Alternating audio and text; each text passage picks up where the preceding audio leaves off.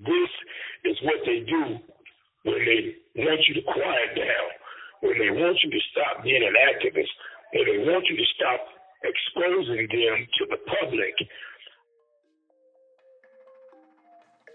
Welcome to Kiteline, a weekly radio program from WFHB that focuses on issues in the prison system and beyond.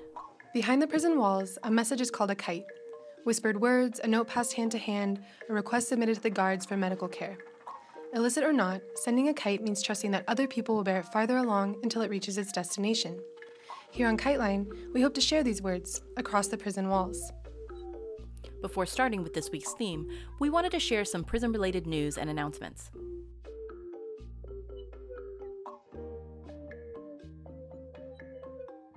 In Indianapolis in 2019, seven prisoners died in the two Marion County jail facilities. Deaths included the alleged suicide of Ann Ottinger, 24 years old, in April. Brandon Thompson, 29, collapsed at the end of December after being arrested in October for theft and marijuana possession. In December 2019, three Central Illinois prison guards were indicted for their role in the death of prisoner Larry Earvin. They are accused of civil rights violations and obstruction of justice in Earvin's brutal beating which led to severe internal injuries. Earvin was beaten and killed while handcuffed, and the three prison guards filed false reports afterwards to conceal the incident. Many such deaths are successfully covered up, so a prosecution of guards on this scale is notable.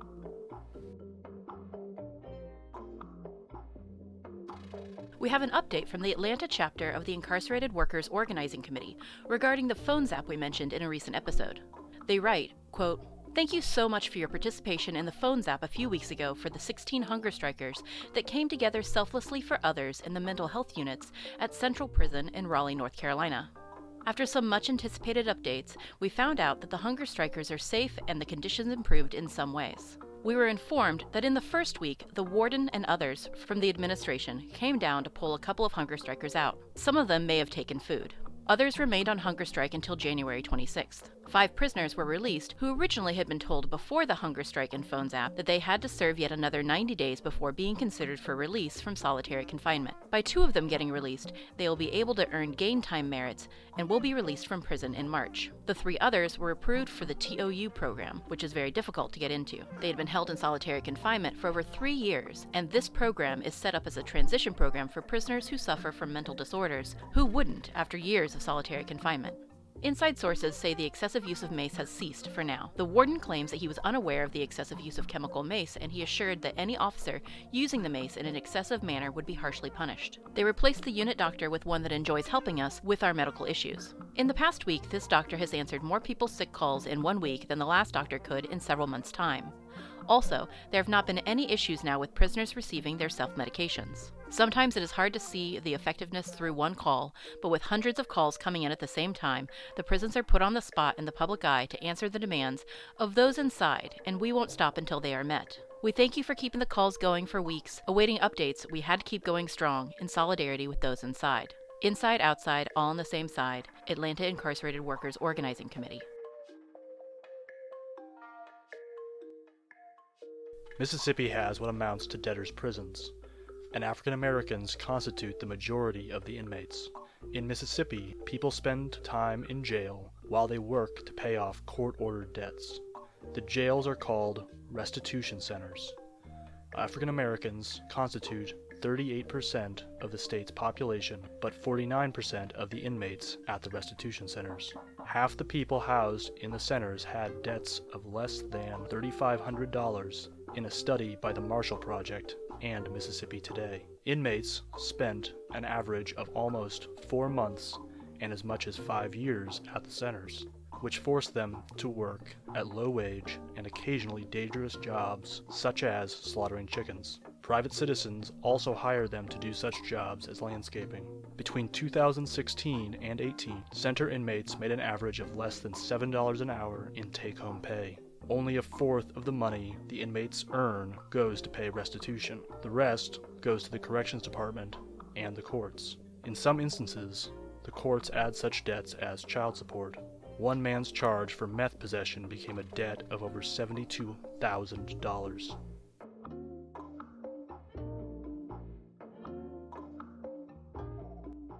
We start this episode with two pieces from Muti Ajamu Useburu, whose work we've shared recently on Kiteline.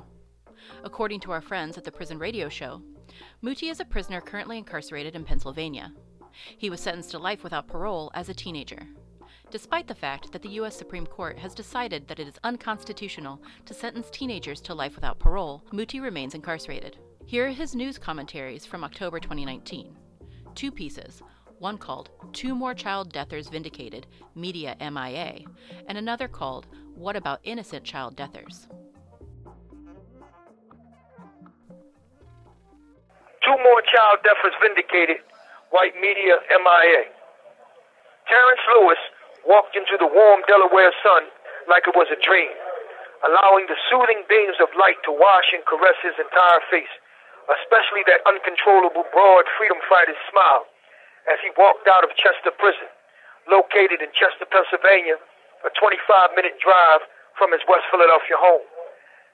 This was Lewis's exoneration walk, and he had not seen home in over 21 years. That time had been robbed from him by corrupt prosecutors and police. Lewis, along with Johnny Berry, 25 years of illegal prison, make up two child deathers that have been freed in a series of 10 exonerations in seven months. The most recent was two weeks ago, Will Veasy, after 27 years of illegal imprisonment. We called him Big Will, as our cell block mate on B Block at Graterford Prison. Lewis and Berry are a particular focus, not because they are both former child deafers, but more importantly, the white and Negro media intentionally refused to admit that they were children and to connect the word innocent with their childhood status that was brutally and systematically snatched from them by corrupt Philly prosecutors and police. The combined illegal time served by Lewis and Berry is nearly 50 years, which is the time in life when most white people are cruising into retirement. White adults get retirement, and black and brown children get decades of false imprisonment. To redress this ongoing American court horror story, I initiated hashtag Black Child Lives Don't Matter. Blunt, to be blunt, the lives, rights, and liberty of black and brown children don't matter in the courts. Not in Philly, not in Pennsylvania, and certainly not in America. Therefore, our lives require a holistic, aggressive, radical redress.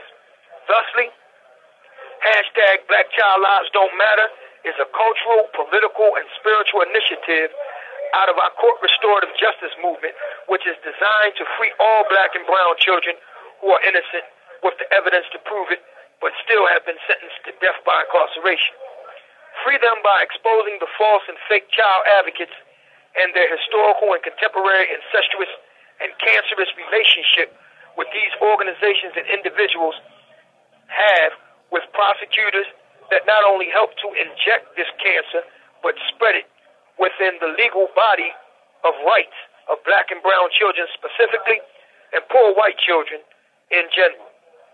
These hypocritical so-called child advocates defend, maintain, and perpetuate turning black children into child deference, in part as genocidal population control that is, kill this the body call from by Pennsylvania. State Correctional Institution, Rockview. This call is subject to recording and monitoring. That is, kill the body by mummification, but keep it alive, and community cultural destabilization. That is, castrate the combat and moral compass, and menticidal social misorientation. Kill the mind and make the black face a white supremacist to perpetuate white innate psychopathy.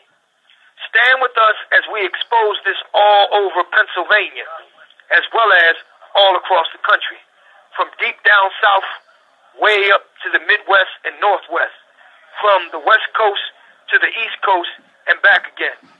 Free all child deference and expose and in jail these fake ass children advocates that truly hate black and brown children with an unmatched passion.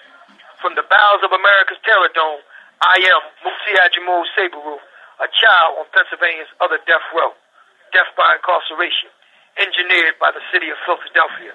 Kebuka, Uhuru Sasa, Harambe. And up next, we have another piece called What about innocent child deathers? What about innocent child deathers? Kebuka, remember the Maafa, dear ones. Hotep, to the children who simply want to be free from police violence, to my comrades, supporters, families, friends, freedom fighters, human rights activists, revolutionaries, restorative justice soldiers, writers, artists, radicals, entertainers, street and academic scholars, and for the beautiful unnamed ones. You are here because we are freedom loving people, wanting nothing more than to be free from the immoral sentence of death by incarceration. On this October 23rd, 2019, we must be bold. At this critical juncture, in order for us to successfully move forward, we must first comprehend from where we first came and why we came. We must ask and answer the question, what about innocent child deference? This is a call To from this- Pennsylvania State Correctional Institution, Rockview. This call is subject to recording and monitoring. To do this, some truths must be spoken that are uncomfortable for some, but fresh, clear, cold water for those of us who have been toiling in the desert of the real for nearly four decades without relief or even mention of this unrelenting, unspoken injustice. Innocent child deference. We are deferers, not lifers. I coined the phrase death by incarceration over 25 years ago to expose the fact that black and brown children who are actually innocent with the evidence to prove it are silently dying in prison without with the word being said about them being children, innocent and falsely in prison. Since that time, many people have come aboard this movement and have tried to skirt around the architects and taking us in a direction that has absolutely nothing to do with why I coined the phrase in the first place. These new converts, mostly lawyer types and white people, and their toady apologists have brought a fence straddler's mentality into the mix and now are threatening to derail this movement to save face for the courts, which are constructed on systemic, unapologetic white supremacy. The children who are innocent was the birth of this movement, and now the fence straddlers have veered off into talking about only guilty child deference and their hard pivoting into trying to talk about all deference while permanently killing all advocacy and strategic discussions on how to fight for and free the children who are innocent but still sentenced to die in prison by Pennsylvania's courts. This treasonous sleight of hand saves the court face. How so, you ask? By focusing on the guilty child deference who have been resentenced and claiming to make it a reality for the adult deference makes the court look merciful when in fact it is and always has been merciless. To fight for and free child innocent deference indicts the courts and all of its agents, particularly the current fence straddlers we have allowed to infiltrate and infect our movement. On C-SPAN TV last week, the United States Supreme Court was holding oral argument for whether or not the well-established child deference case of Miller and Montgomery actually applied to a child deference. Imagine that.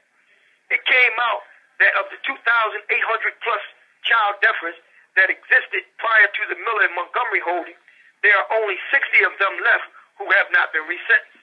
But what the lawyers and judges on the court fail to mention is that many of the 60 child deference not resentenced are those who are innocent but being retaliated against for simply asserting their innocence. Not a single fence straddler here today has said a one fucking word about this now or in the past. Saving face for the court and misleading you in a false direction will stop the original goal of freeing black and brown children who are innocent but still sentenced to die in prison. Many child deference and regular prisoners who are guilty of the crimes for which they are in prison fail to see the relevancy of advocating for innocent child deference. But they must ask themselves this question. If the courts would go to this length to avoid admitting it's wrong, i.e., putting innocent children in prison, can you trust them or their agents amongst us when they say now they want to let scores of guilty adult murderers out from the bowels of the terror dome?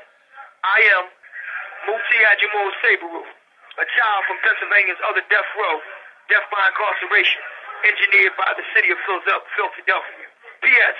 Tonight, while penning this, I was sitting at a table watching a chess match in a room of over 300 people. Two of the men at the table were actually innocent child deference that had already served between them both a combined almost 75 years in illegal sentence and conviction. Not a single one of you fence straddlers have so much as whispered one word of freedom in their defense or in their support or against the monstrosity that is the cannibalistic court system of Pennsylvania and its incestuous Philadelphia child. We are not fooled by you, nor your Negro imps. Your days amongst the woke are numbered. Madowo, comrades, Uhuru Sasa, Dada Dugu, Melanin Love and Service, Mufti 2244. Up next, we have Khalfani Malik Khaldun calling in from Wabash Valley Correctional Facility. He was recently placed back on the Secure Housing Unit, or SHU.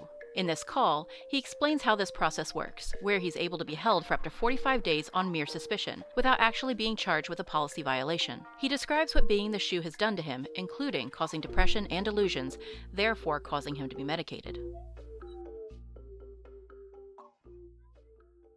My name is Brother Khalfani Malik Khaldun. I'm calling in from Wabash Valley Correctional Facility, where I am being housed currently on the secured housing unit, solitary confinement at Wabash Valley. The secured housing unit is a unit that warehouses prisoners for an assortment of reasons. It's a disciplinary unit as well as an administrative segregation unit used by the administration to house prisoners that they consider to be uncontrollable, the worst of the worst. I was known recently because I was terminated from my job, and I believe in the OSB building, I believe based on a series of, of uh, facts and evidence that due to my long-standing history of spending 20 years in segregation and having politically been active inside the Indiana Department of Corrections for years, my legal and civil battles has prompted the administration to target me for an assortment of reasons. I am currently being held under investigation. I have not been charged with any prison violation or any rule. The way that this process works is that if they have suspicion of me being involved in anything, they, they can lock me up and hold me for approximately 45 days. And if they need any room for an extension. Policy allows them to house me another 45 days, which is approximately 90 days. Then, at, th- at that point, they have to initiate a charge or, or start the process of releasing me back into general population or possibly transferring me to another facility if they feel that I am a, a prob- problem for them in their general population. But there's also a political aspect to it. If a prisoner is active, organizing inside of Wabash Valley Correctional Facility with the intent of trying to change and bring change to these environments, he can also be isolated or will be isolated for fear of agitating and organizing and educating prisoners to their conditions. So the political aspect is to, warehouse you out of the way so that you, you are no longer an effective asset for the prisoners and the general population. This has happened to me on numerous occasions. Having spent the 20 years on lockup throughout the Indiana Department of Corrections, in 2003, I, I was sent here and put on the SHU. and I stayed on the SHU for from 2003 to 2012. And for every year of my intern on this unit, I fought trying to be removed from this unit. But for political reasons and my activism, I was I was denied release. I was denied transfers. I even submitted transfers to be closer to home, hardship transfers. All of them were denied for political reasons.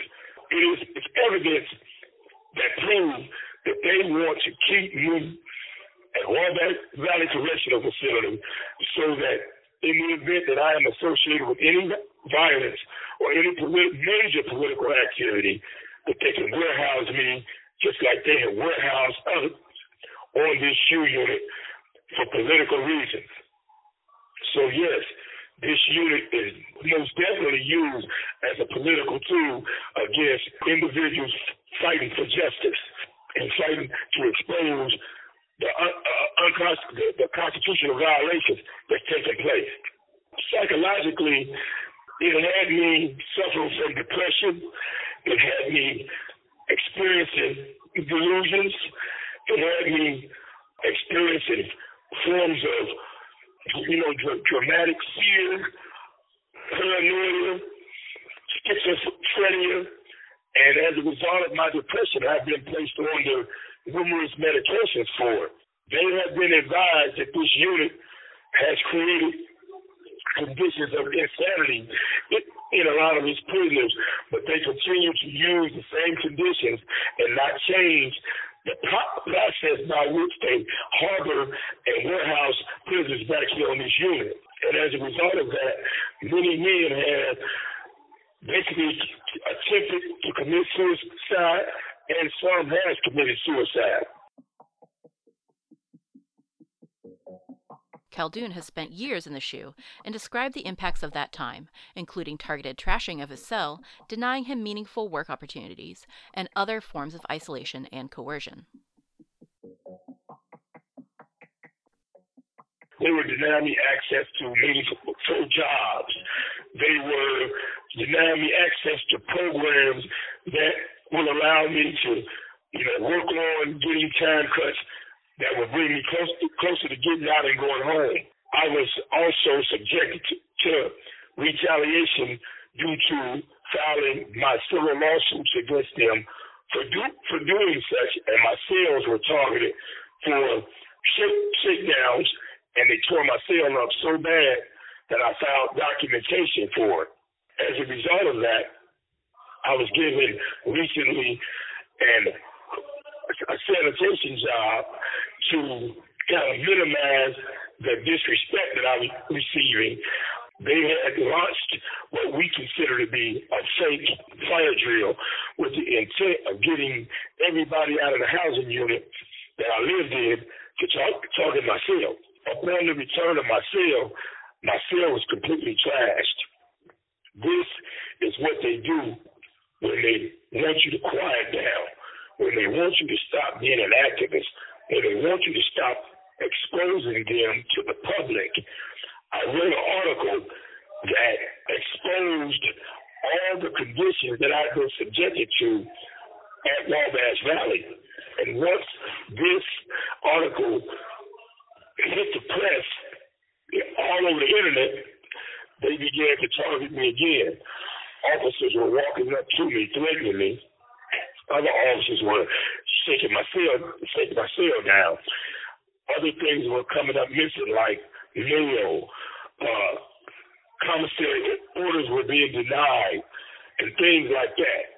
So this is this has been a, a constant reality for me of being targeted due to my activism inside this Wabash Valley Correctional Facility.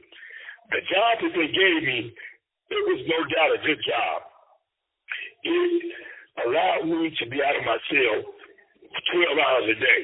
It was therapeutic in a sense. But every day while working back there, I was on eggshells because a large majority of those who worked around me did not want me around them. And for some reason or another, they was waiting on an opportunity to catch me doing something that would be considered a reason to justify termination. Internal Affairs recently did so.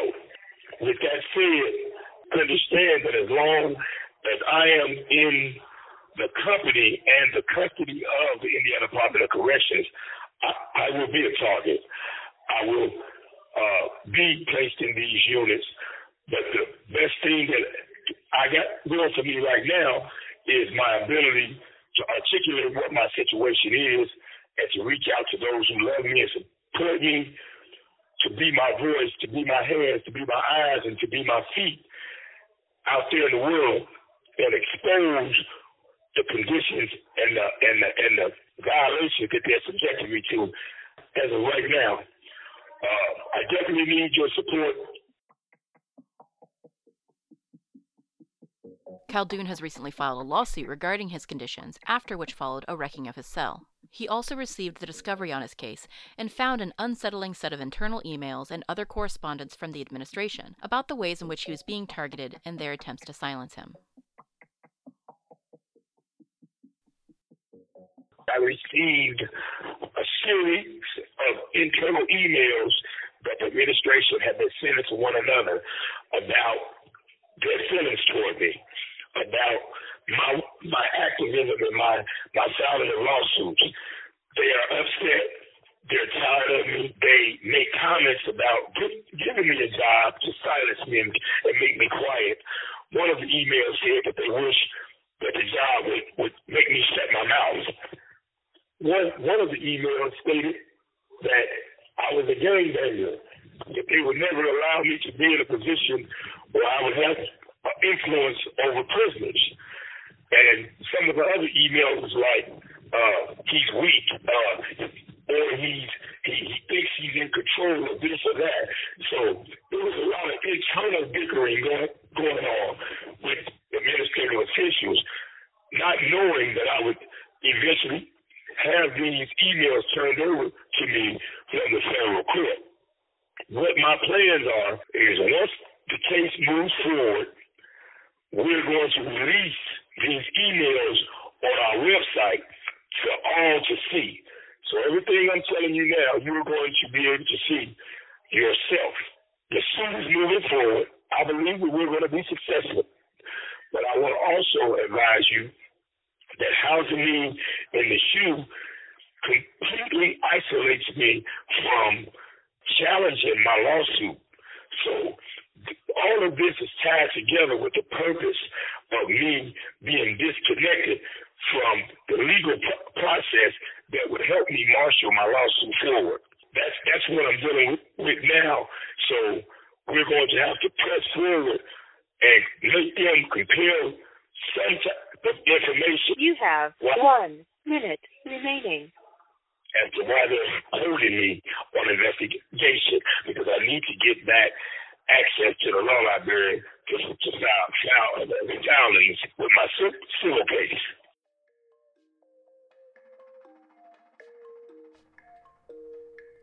This has been Kiteline. Anyone can reach us via our P.O. Box, Kiteline Radio, P.O. Box 2422, Bloomington, Indiana 47402. You can hear previous episodes of our show at wfhb.org forward slash kiteline. For more information on the stories we air on Kiteline, check out kitelineradio.noblogs.org. If you or someone you care about has been affected by the prison system, you can call us to be interviewed or to record a message to be played on the air at 812 269 2512. We also want your feedback and to share your story. Feel free to write us at kiteline at wfhb.org. You can follow Kiteline Radio on all social media platforms. If you want to support our work, you can find us at patreon.com forward slash Kiteline Radio Show. Any funds raised beyond operating costs will be sent to folks on the inside. Kiteline is intended as a means of communication between people across prison walls. Kiteline, WFHB, or any affiliates airing this program are not responsible for the opinions expressed on the show. Please join us every Friday for more stories, news, and insights about the impact of prison on our community. Thank you for listening.